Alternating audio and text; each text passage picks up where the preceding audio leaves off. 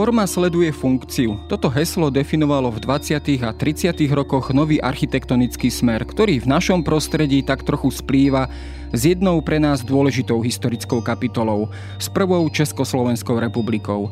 Mladý štát vykročil zo starých poriadkov a budovy postavené ešte v časoch Rakúsko-Uhorska vo veľkolepom historizujúcom štýle a s bohato zdobenými fasádami vystriedali objekty s čistými a elegantnými líniami.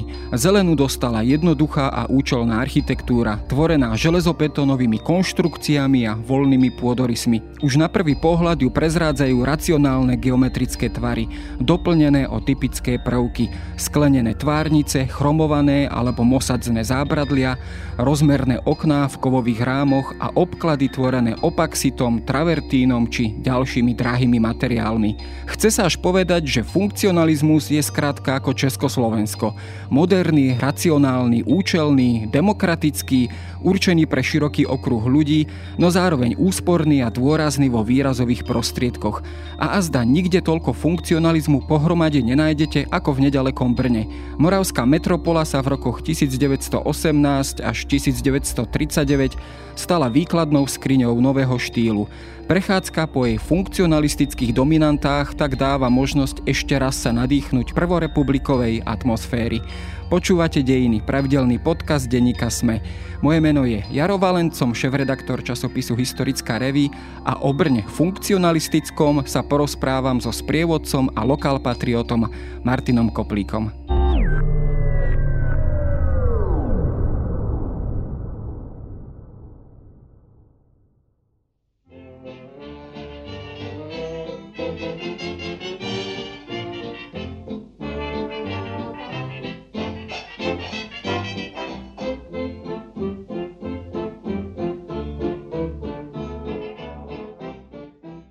No, ja som eh, trošku stotožnil funkcionalizmus eh, s Prvou republikou. Je toto takéto prirovnanie alebo stotožnenie správne? Prečo sa Prvá republika, Československá republika, rozhodla možno tak povediac pre tento štýl? Alebo prečo tento štýl jej zodpovedal možno najviac aj duchu eh, Prvej republiky?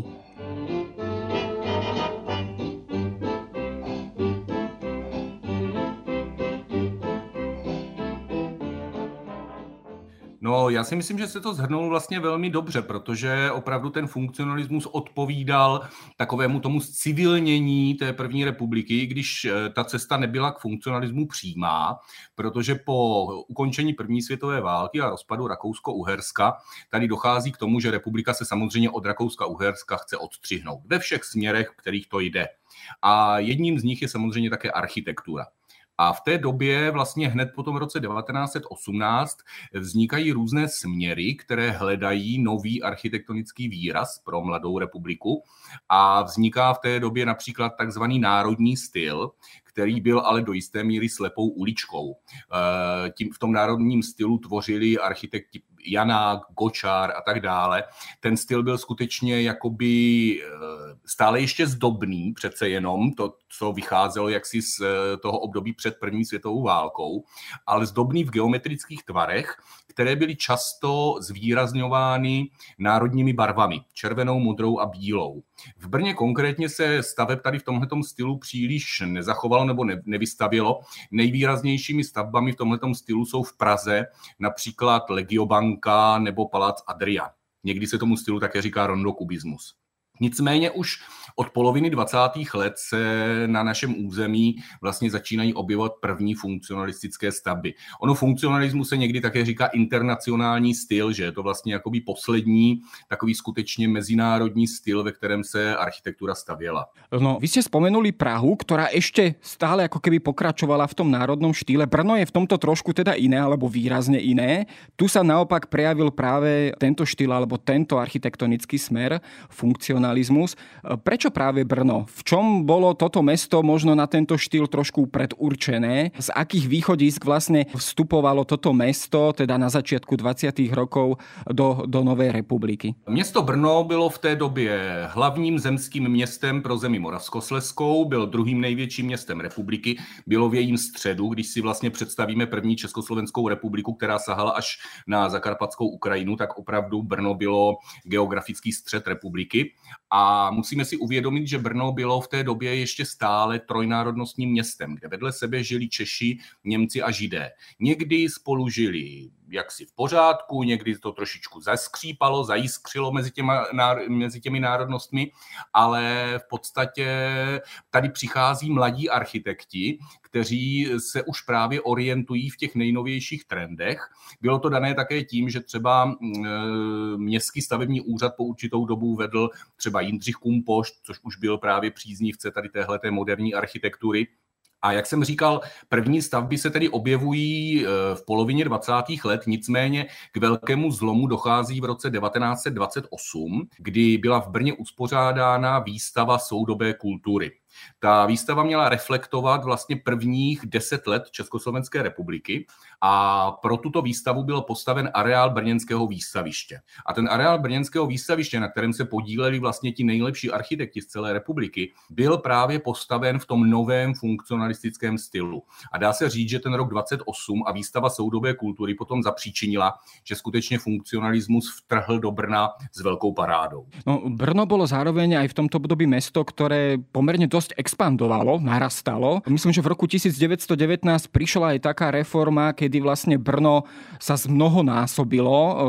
Je, ono to zrejme súvisí vlastne aj s tým zastúpením alebo pomerom e, nemeckého a českého obyvateľstva, kedy v tom starom Brne bola teda prevaha nemeckého obyvateľstva. Je teda aj za týmto presadením tohto nového štýlu v architektúre aj práve táto expanzia mesta a jednoducho obsadenie alebo e, dobudovanie tých parciel, parciel a tých častí mesta, ktoré, ktoré boli možno ešte dovtedy len niekde, niekde na okrajoch, ako keby na periférii centra? Určitě. V roce 1919 vzniká takzvané Velké Brno, kdy vlastně k tomu historickému centru Brna je připojeno 21 samostatných obcí plus dvě samostatná města dokonce. Těmi městy jsou Královo pole a Husovice a město se skutečně zvětšuje několikanásobně. Eh, jednak to bylo dané tím, že samozřejmě v té nové republice to zemské hlavní město se chtělo nějakým způsobem zvětšit, expandovat do okolí, ale bylo to také dáno těmi národnostními poměry, přesně, přesně jak jste říkal. Protože až do roku 1918 mělo Brno pouze německou radnici. Seděli tady pouze němečtí starostové, němečtí zastupitelé a v roce 1921 se připravovaly první obecní volby vlastně v Nové republice a bylo potřeba vyrovnat národnostní poměr. A zatímco, zatímco v historickém centru města ten poměr byl příznivý vůči Němcům, tak samozřejmě na těch předměstích, která byla více česká, tak eh, tam eh, to bylo obráceně. To znamená, že připojením těch předměstských obcí se vlastně dorovnává národnostní poměr a v roce 1921 potom eh, vstupuje na radnici první český starosta města Brna Karel Vaněk, No a tak, jak jste říkal také, tak vlastně v těch předměstských částech vznikají celá nová jakoby centra, protože ještě, ještě před tím připojením Velkého Brna, třeba konkrétně Královo pole, Královo pole bývalo vesnice bývalo vesnice se svou návsí, dnešním Mojmírovým náměstím, které když v roce 1906 bylo povýšeno na město, tak najednou začalo budovat své nové městské centrum okolo dnešního slovanského náměstí a už v té době vlastně po tom roce 1906 se tam staví moderní architektura. No a tohle to potom plynule pokračuje vlastně v období první republiky. Jinak vlastně ten stavební boom je ale v Brně daleko starší, nebo o něco starší, protože vlastně v průběhu 19. století se město Brno stává velmi bohatým průmyslovým centrem tehdy ještě rakouské monarchie. A na základě toho, protože tady byly peníze z toho průmyslu, tak dochází ve městě Brně v 80. letech 19. století k takzvané velké asanaci, během které je vlastně vybouráno 80% historického centra města a nahrazeno tehdy velmi moderními stavbami, velmi moderními budovami. A ono to tak postupně pokračuje vlastně až do období té první republiky. Takže je to dané taky tím, že město Brno je skutečně bohaté, průmyslové, rozvíjí se tady průmysl hlavně textilní, ale i strojírenský a na základě toho, že firmy vydělávají peníze, tak město si může dovolit tady tyhle ty velkorysé přestavby. Pokud se pozrieme na samotnou tu výstavbu, akú výstavbu teda vlastně v prvom rade išlo? Boli to verejné budovy, alebo bola to povedzme radová výstavba, keďže Brno tiež čelilo aj v tom tomto období nedostatku, alebo teda tzv. bytovej otázke nedostatku bytov pre bežné obyvateľstvo, ľudí zamestnaných povedzme v tom textilnom priemysle. E, čiže bola to naozaj taká na širokej škále postavená tá výstavba, jednak teda pre hradové obyvateľstvo, bytové obytné domy, alebo naozaj aj veľkoryse verejné budovy, úrady, lázne, kaviarne a tak ďalej, kultúrne centra podstatě bylo to takové od každého něco. Instituce typu banky, nemocenské pokladny, pojišťovny, ty si tady samozřejmě staví své reprezentativní budovy. Potom samozřejmě městský stavební úřad staví takové ty budovy veřejné, jak jste zmiňoval třeba lázně. V té době jsou v Brně vybudovány troje lázně, které my si dneska lázně představujeme spíš jako koupaliště. Venkovní koupaliště, bazén a letní radovánky. Ale v té době ty lázně byly stavěny také pro zvýšení hygienického standardu obyvatelstva, takže v místech, kde byla třeba větší koncentrace domů, Pavlačových domů bez sociálního zařízení, tak byly vystaveny právě tady tyhle ty lázně. Konkrétně všechny tři byly postaveny brněnským architektem Bohuslavem Fuxem a ty lázně obsahovaly vlastně v sobě část, krytou část, která byla určena vanovým a sprchovým lázním.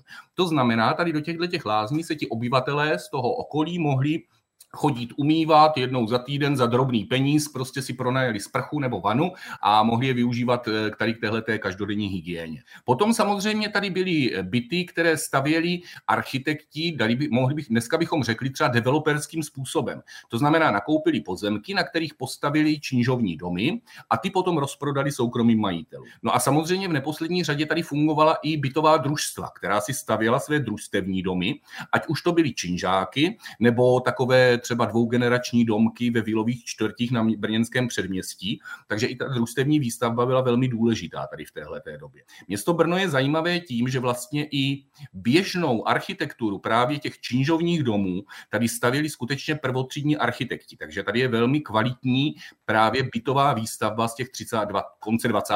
a 30. let, kdy skutečně dneska, když někdo bydlí eh, v bytě ze 30. let, tak si může mnout ruce, protože i po více než 80 letech ty byty stále plní svoji funkci a jsou, dalo by se říct, stále nadstandardní. Nestojím o nekonečno s hvězdami všemi, stačí mi pár krásných let někde na zemi.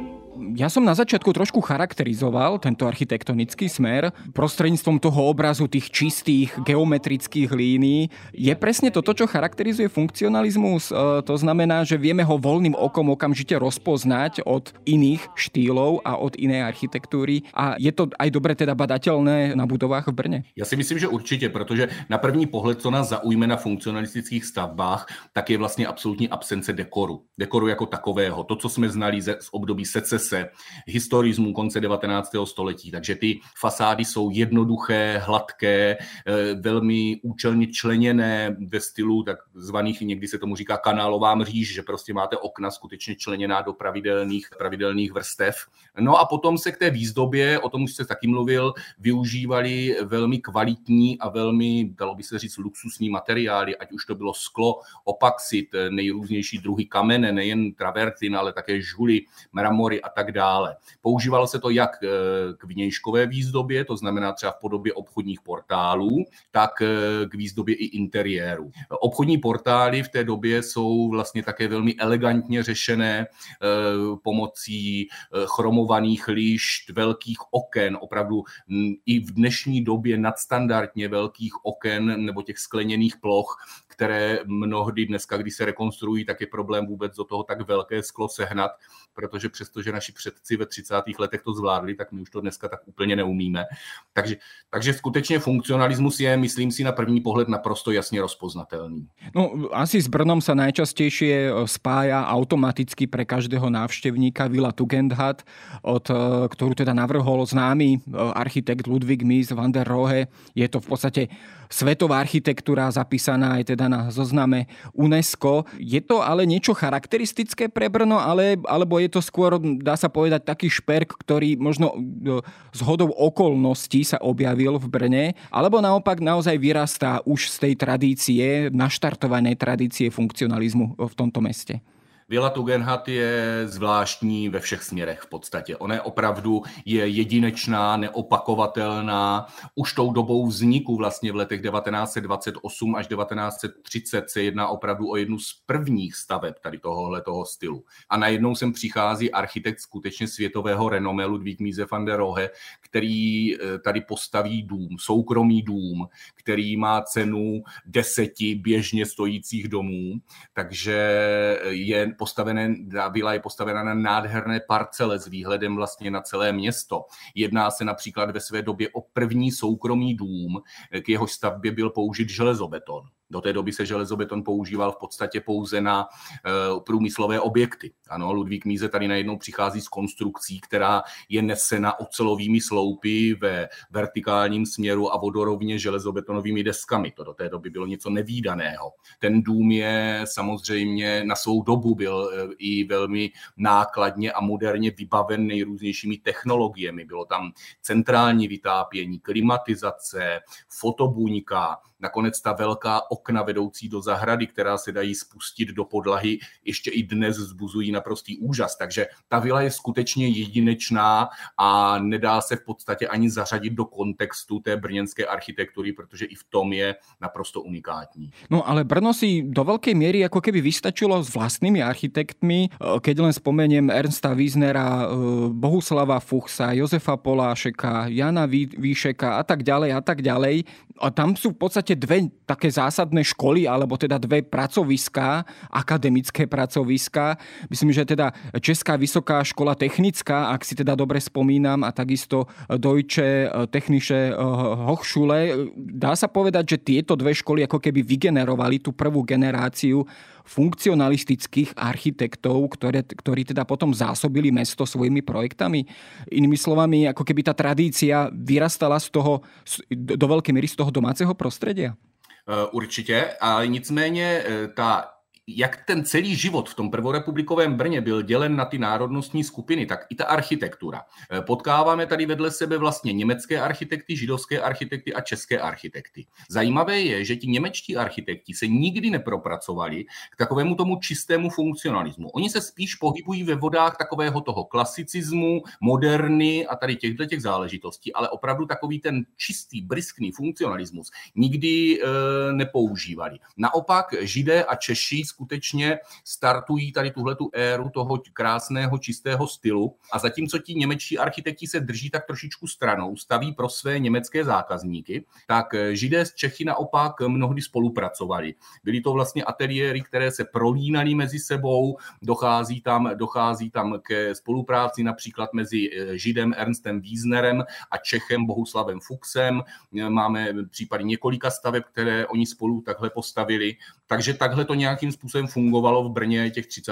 let, co se týče zase té národnostní otázky v architektuře. Fungovalo to povedzme aj tak, že českí podnikatelia a českí zákazníci si objednávali projekty u českých architektov a zase opačně německy u německých.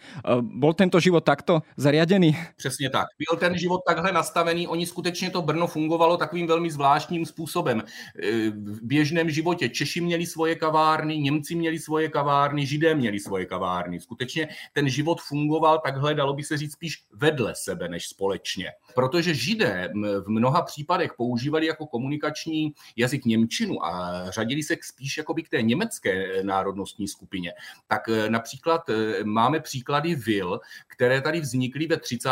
letech, na počátku 30. let, kdy už ten funkcionalismus opravdu v Brně e, v podstatě je přijatý, ale ty vily jsou velmi, velmi konzervativně postavené právě těmi německými architekty a v dob, třeba na ulici Hlinky se v roce 1930 stavila takzvaná Engelsmanova vila, která na první pohled, když byste se na ní podíval, tak byste ji zařadil někam do druhé poloviny 19. století ale přitom vznikla v roce 1930. Je to v podstatě takový neobarokní zámeček s velmi honosnou interiérovou výzdobou v podobě štukových stropů, eh, hedvábných tapet na stěnách a tak dále. To, co známe opravdu z historismu 19. století. A najednou vám to tady vznikne v těch 30. letech. Takže ono se nedá mluvit o tom, že 30. léta jsou jenom funkcionalismus. Tady skutečně vedle sebe těch stylů jakoby koexistuje více tak jako nemůžeme třeba říct, že za první republiky se pouze bydlelo v bytech, který měl nábytek, la Villa Tugendhat. Trubkový, jednoduchý, lehký nábytek. V té době běží souběžně s tím druhý směr takového mohutného historizujícího nábytku, kterým je třeba naopak zařízena eh, Vila Šťastný ano, tam jsou ty interiéry zařízené právě tady tímhletím mohutným historizujícím nábytkem. Takže ona, ta pluralita těch směrů v té době byla daleko širší, než my máme třeba dneska představu. Už jsme sice spomínali ten nárast expanziu mesta Brno, ale přece len ja si to vždy tak porovnávam s Bratislavou, která v těch 20. 30. rokoch sa pohybovala někde na úrovni zhruba 130 tisíc obyvateľov. Brno, myslím, už koncom 30. rokoch malo, už myslím, že do 300 tisíc obyvateľov, ak sa nemýlim. Čiže tá expanzia, nárast obyvateľstva mesta bol, bol obrovský. Dá sa z tohto pohľadu tvrdiť, že Brno bolo najprogresívnejším e, československým mestom a zodpovedala tomu povedzme aj tá atmosféra, spoločenský, kultúrny život v meste?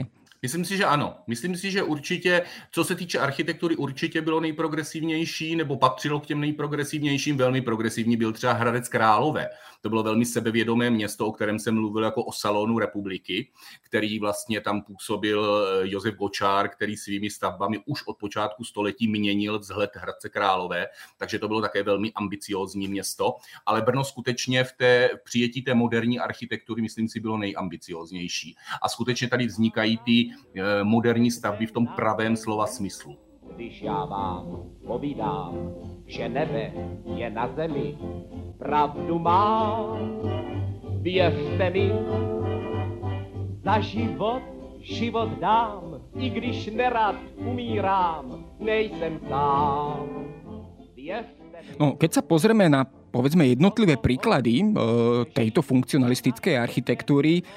Vieme možno vymenovať možno také najčistejšie príklady, najčistejšie tvary, najčistejšie objekty, povedzme Hotel Avion alebo Palác Morava, prípadne niektoré iné objekty, kde by sme možno, či už keď hovoríme o Bohuslavovi Fuchsovi alebo o Wisnerovi, e, by sme hovorili o naozaj takom najdokonalejšom diele alebo takej najlepšej perle práve, práve této architektury? Určitě, když pomineme vilu Tugendhat, která už jsme si řekli je něco naprosto výjimečného a v podstatě tady do tohohle toho se ani nedá zařazovat, tak určitě je to hotel Avion Bohuslava Fuxe.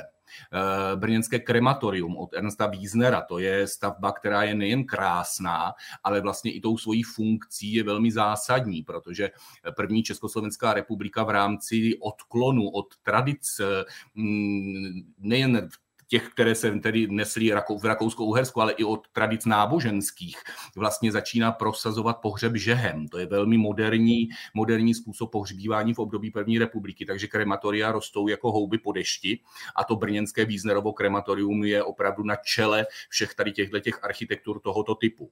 Potom společný projekt Bohuslava Fuchse a Ernsta Víznera je budova Moravské, dnes komerční banky na náměstí Svobody s nádhernou eh, opaxitovou zavěšenou fasádou fasádou.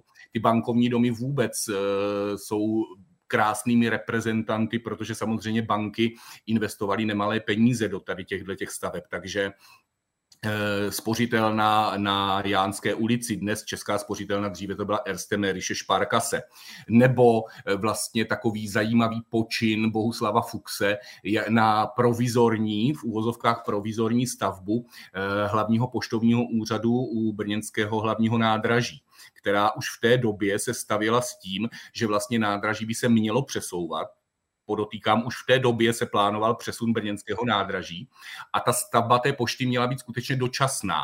To znamená, Fuchs tam vymyslel velmi jednoduchý, lehce smontovatelný ocelový skelet, na který, kterého ta pošta vlastně byla postavena. No a provizorium sem provizorium, tam pošta funguje dodnes.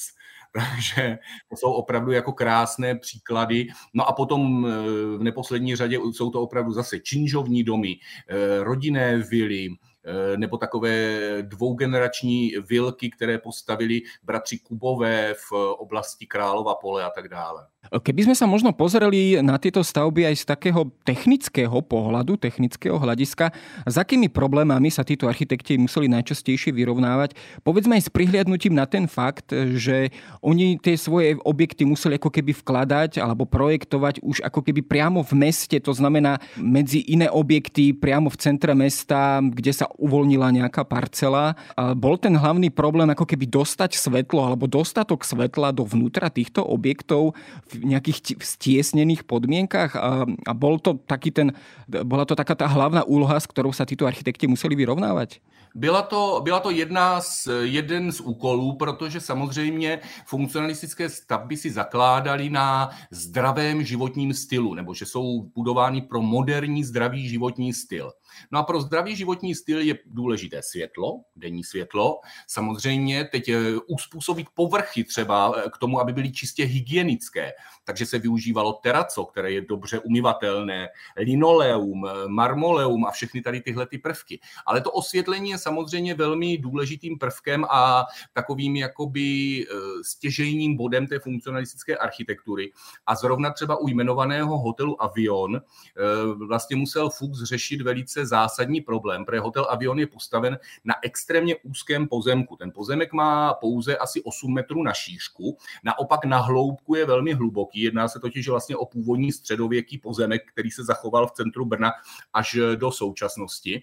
A Fuchs tam musel řešit právě ten přístup denního světla, který vyřešil systémem světlíků, skleněných stropů, skleněných podlah, přes které vlastně prochází to denní světlo ve všemi těmi patry toho hotelu až do přízemí, až do přízemní restaurace, která je umístěna vlastně v té hloubce toho, eh, té parcely, takže až tam dostal světlo. Dalším kouzelníkem se světlem byl právě Ernst Wiesner, který ve svých stavbách velmi rád eh, aplikoval eh, také systém světlíků, takových světelných studní, které vlastně přivádějí světlo do těch interiérů. Krásným příkladem je třeba budova Českého rozhlasu Brno, který byl původně postavený jako Česká banka Union, kde vlastně středem té dispozice skutečně přes všechna patra prochází světelná studna, která má skleněné stěny a přes ty skleněné stěny jsou osvětlovány vlastně vnitřní komunikace toho domu. Takže do chodeb vchází světlo tady přes tenhle ten světlík.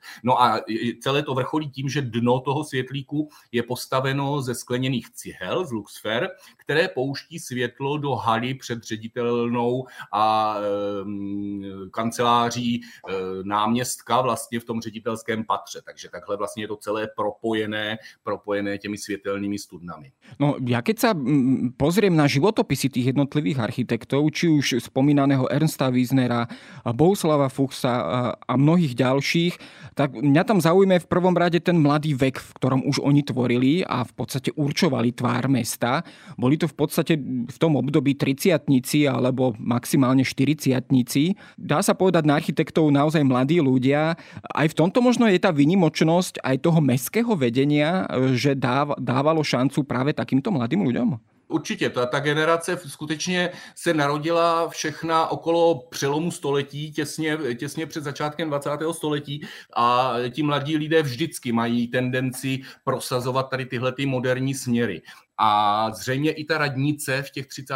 letech byla otevřena tady těmhletěm, eh, těmhletěm mladým lidem, kteří skutečně přináší do Brna čerstvý svěží vítr v té architektuře. Ak by sme sa pozreli povedzme na ten osud týchto stavieb už na konci 30. rokov v priebehu druhej svetovej vojny a následne počas počas hery komunizmu. Dá sa povedať, že celá táto funkcionalistická tradícia bola tak povediac hodená, hodená za plecia, za chrbát, že kompletne sa na ňu zabudlo v tých, v tých ďalších obdobiach, alebo povedzme to krátke trojročné obdobie v rokoch 45-48 ešte v niečom nadvezovalo na, na túto predvojnovú éru. Tak za války samozřejmě byla estetika třetí říše úplně jiná. Ta naopak funkcionalismus a všechny tyhle ty moderní směry zavrhovala a vracela se vlastně k tomu těm klasicizujícím formám, když se podíváme opravdu na stavby stavěné během druhé světové války a dokonce i stavby technické ve, ve smyslu třeba dálnice a tak dále, tak skutečně tam se to vrací k té klasicizující formě. E,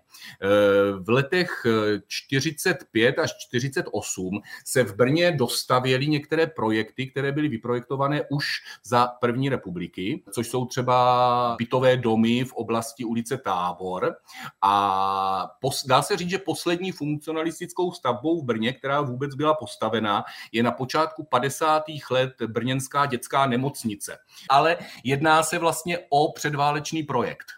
Ano, tak to znamená, ona navržena byla před válkou, ale dokončena byla až v těch 50. letech. No a samozřejmě potom s počátkem 50. let už přichází socialistický realismus, to takzvané Stalinovo baroko a renesance, e, které se v Brně sice neuplatnilo, nicméně máme tu památky i na toto období. No, predsa len, čo sa dialo s týmito stavbami počas celej éry socializmu? Predpokladám podobne, ako to bolo u nás v Bratislave a všade na Slovensku a všade v Československu. Zrejme oni boli dosť necitlivým spôsobom prebudovávané, prestavané. Ehm, čo konkrétne aj tieto objekty, ktoré sme menovali, vlastne v tomto období čakalo? Záleží na tom, jak která stavba samozřejmě. Pokud se jednalo, řekněme, o ty stavby bank, jako je třeba ta komerční banka nebo spořitelna na Janské, tak ty fungovaly nějakým způsobem, dalo by se říct, takovým samospádem a těžili z toho, že byly kvalitně postavené a nepotřebovali žádnou výraznější údržbu. E, problém nastal samozřejmě u vilové architektury, protože vily se staly s e, příchodem komunismu v roce 1948 jakýmsi nadbytkem, jakýmsi buržoázním přežitkem. Jejich původní majitelé z nich byli vystěhováváni a ty vily, které byly tvořeny pro jednu rodinu, byly najednou rozděleny třeba na několik bytů. Takže tam, tam utrpěla ta vnitřní dispozice. Potom byly stavby, které se prostě prošly nějakými dílčími rekonstrukcemi a e, jsou jakoby, jak bych to řekl, jakoby zašpiněny tou následnou dobou, což byl třeba i případ právě České banky Union nebo budovy tedy Českého rozhlasu Brno, kdy se dochází k takovým věcem, jako jsou utilitární přestavby, kdy na mramorové podlahy nalepíte linoleum a na linoleum nalepíte koberec a celé je to takové prostě ošklivé a teprve až po, při následných rekonstrukcích se přichází vlastně na ty původní materiálové skladby, které tam byly. No a potom samozřejmě většina těch staveb, jak už to tak za socialismu bylo, trpěla tou pravidelnou neúdržbou. Že se o ně vlastně nikdo nestaral, nikdo je neopravoval, všechno to tak jako chátralo, špinavělo, šedlo a tak dále. Co zmizelo po druhé světové válce z Brna, byly brněnské kavárny, protože kavárna byla zase buržoázním přežitkem a povaleči z kaváren měli do dolů a továren, takže třeba kavárny opravdu postupně zmizely, dalo by se říct všechny.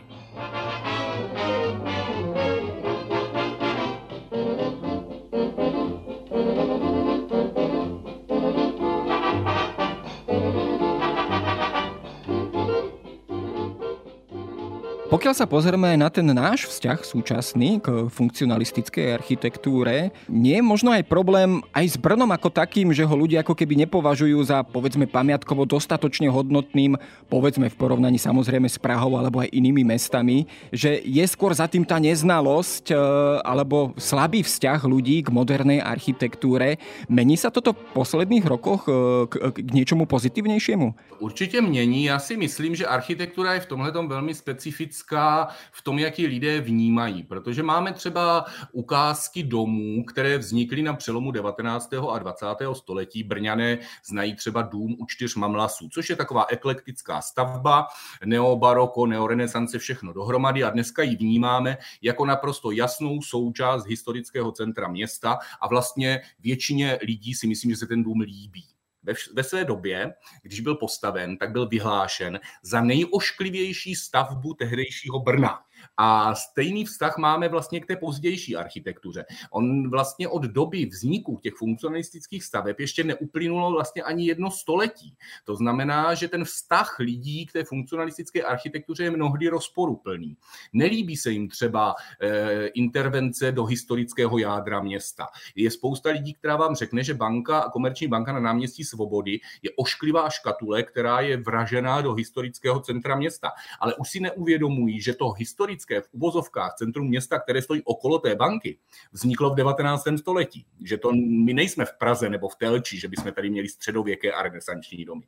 Takže ten vztah je takový ambivalentní. Co se té památkové péče týče, tak my v Brně máme teď trošku problém už několik let, kdy spousta památek a bohužel převážně funkcionalistických přišla o památkovou ochranu. Z, nějaké, z důvodu nějaké administrativní chyby, takzvaných pozdních zápisů, přišlo v Brně 1500 památek o památkovou ochranu.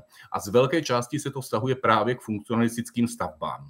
Co tady se třeba za posledních několik let zlikvidovalo a zmizelo z povrchu zemského, a je to obrovská škoda, jsou funkcionalistické výkladce obchodu. Ty, které přežili bolševika, přežili divoké 90. roky, tak najednou mizí, protože nejsou památkově chráněné a nájemníci a majitelé je vyměňují za moderní, daleko méně kvalitní vlastně novotvary.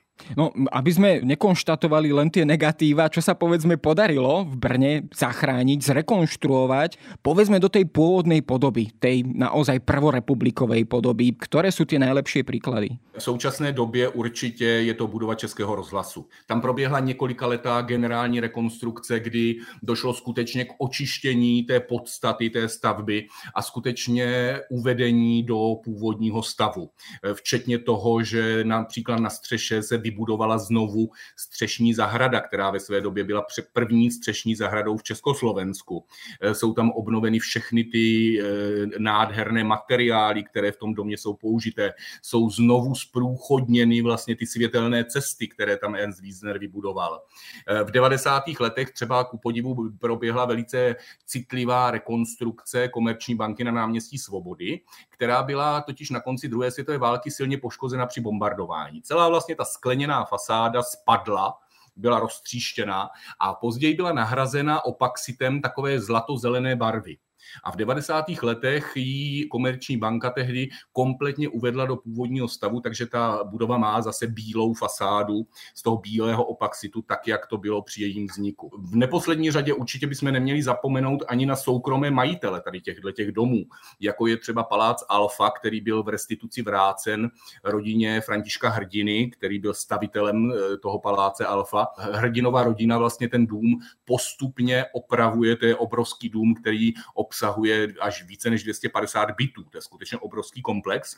A oni vlastně postupně celý ten areál toho paláce Alfa opravují a uvádějí také do původního stavu, jak co nejvíc je to možné. Takže určitě jsou i kladné příklady e, těch rekonstrukcí. Keď se na to na záver pozrieme a skúsime to možno aj trošku ideovo zhrnúť, e, dá sa povedať, že tá funkcionalistická architektúra, tak ako sa aj zachovala dodnes, alebo tie najlepšie príklady, istom smere stále nám ako keby navracia tú prvú republiku? Je naozaj tá architektúra odrazom ducha tej doby a tej republiky, demokratickej republiky, e, je takto stavaná a je dnes takto rekonštruovaná? E, my si první republiku obecně trošičku idealizujeme.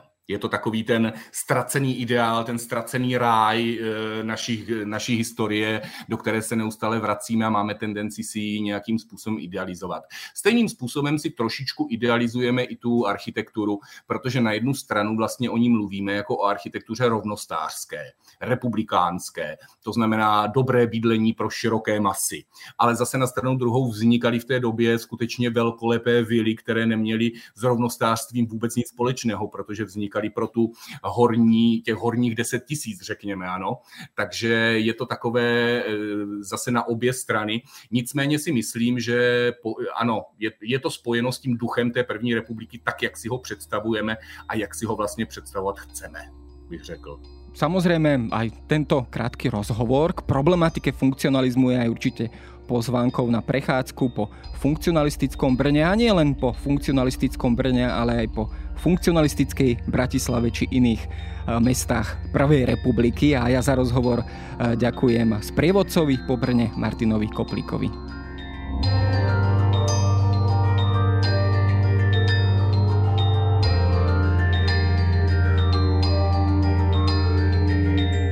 To je na dnes všetko. Počúvali ste Dejiny, týždenný podcast denníka SME a historickej reví. Podcast Dejiny vychádza každý týždeň v nedelu. Prihláste sa na jeho odoberanie vo svojej podcastovej mobilnej aplikácii na platformách Google Podcasty, Apple Podcasty alebo v službe Spotify.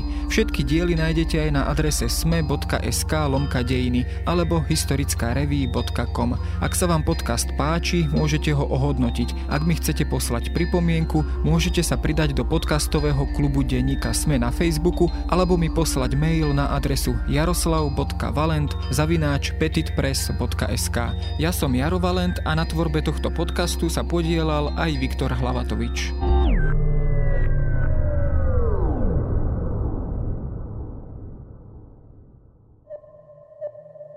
Som Eva Frantová a v denníku Sme pre vás každý týždeň pripravujem ekonomický podcast Index, v ktorom sa spoločne s mojimi hostiami a hostkami venujem témam z oblasti makroekonomiky, investovania, biznisu a energetiky.